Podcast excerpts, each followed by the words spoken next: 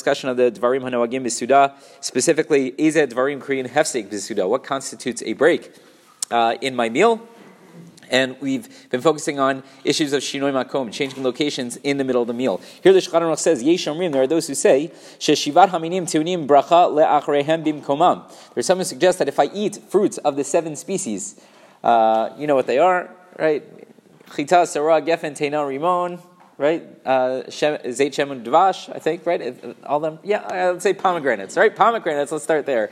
If I have a pomegranate, so not only uh, do I have to make the uh, bracha rishona, obviously I have to make a bracha achrona, concluding bracha, but that con- concluding bracha needs to be made in the very spot where I ate it. You know, we not be able to uh, move back and forth. Uh, Some suggest that no, it's not true. We would treat uh, fruits of the seven species like any other fruits, like an apple or an orange.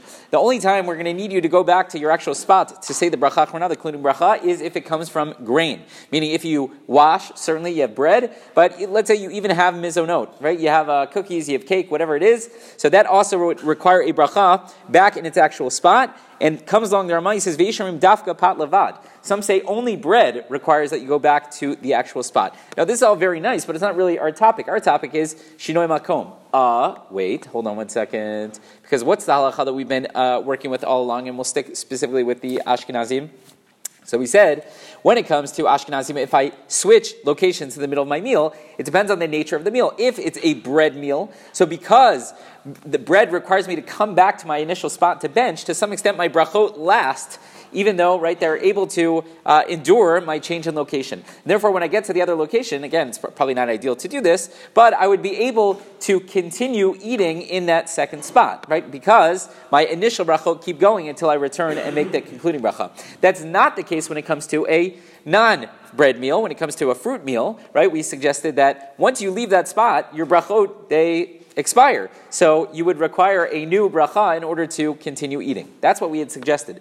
So comes along the Shulchan Aruch and says, well, what about the period of the Shivat Aminim? What about fruits of the seven species? Some suggest you have to go back to the initial spot. And if that's true, so then what? So it's a chumrah, right? You got to go back to the original spot, but it's ati lidei kula. So that's a leniency, meaning, well, if I switch locations, so we should treat it like bread, and I should be able to continue eating those types of fruits without making another bracha. And he says, some say the same would be true when it comes to just mizonot. If I had cookies in my house, and I walk over to your house, I should be able to continue eat, eating cookies because if the bracha, I have to go all the way back to the original spot, so then I should be able to, right, the brachot, you know, they uh, endure my change in location. I, could, I should be able to continue eating without a new bracha.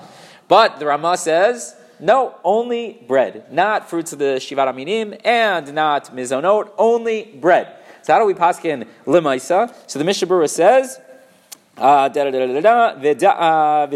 bebeiro brings down the Vilna Gaon and he says in his commentary. He says, now you should follow the middle approach. Middle approach, ledina. What does that mean? Perot shel shivat haminim domim listam perot shinoi makom alma. So he says we're going to treat uh, peyrot of the uh, aminim, the fruits of the seven species, as though they are regular fruit. In regards to shinoi makom. Meaning what? Meaning what? So in regards to, do I need to go back to the initial spot where I made the bracha? So we say, when it comes to Shivat Aminim, you should go back to the original spot. And when it comes to cookies and cake and uh, mizonot, things that require alamichia, you should go back to the original spot. And bread already, we know you have to go back to the original spot. So good, when it comes to that, you got to go back to the original spot. What about the leniency of Shinoi Makom? Oh, if I have to go back to the original spot to make the concluding bracha, I should be able to continue eating in a different location. So we say, no, no, no, no. No. That, we're going to be machmir. And now we're going to treat the peyrot of Shivat Aminim like regular fruits. And we're going to say, no, if you go to a new location, a new bracha is required. The same would be true with cookies and cakes and all that other stuff, it's only bread that we would say that you'd be able to continue eating in that new location. So what ends up happening is we're strict on both sides. Strict that you have to go back to the original spot for all these different uh, cases, fruits of the seven species and the mizonot, and obviously bread, that goes without saying. But you can't rely on that for the shinoi makom, and new brachot would be required to be made uh, if you want to continue eating in your new location. Rabbi Chanan Medakash Meretz, What? Oh, there's nobody here. So everyone have a wonderful day.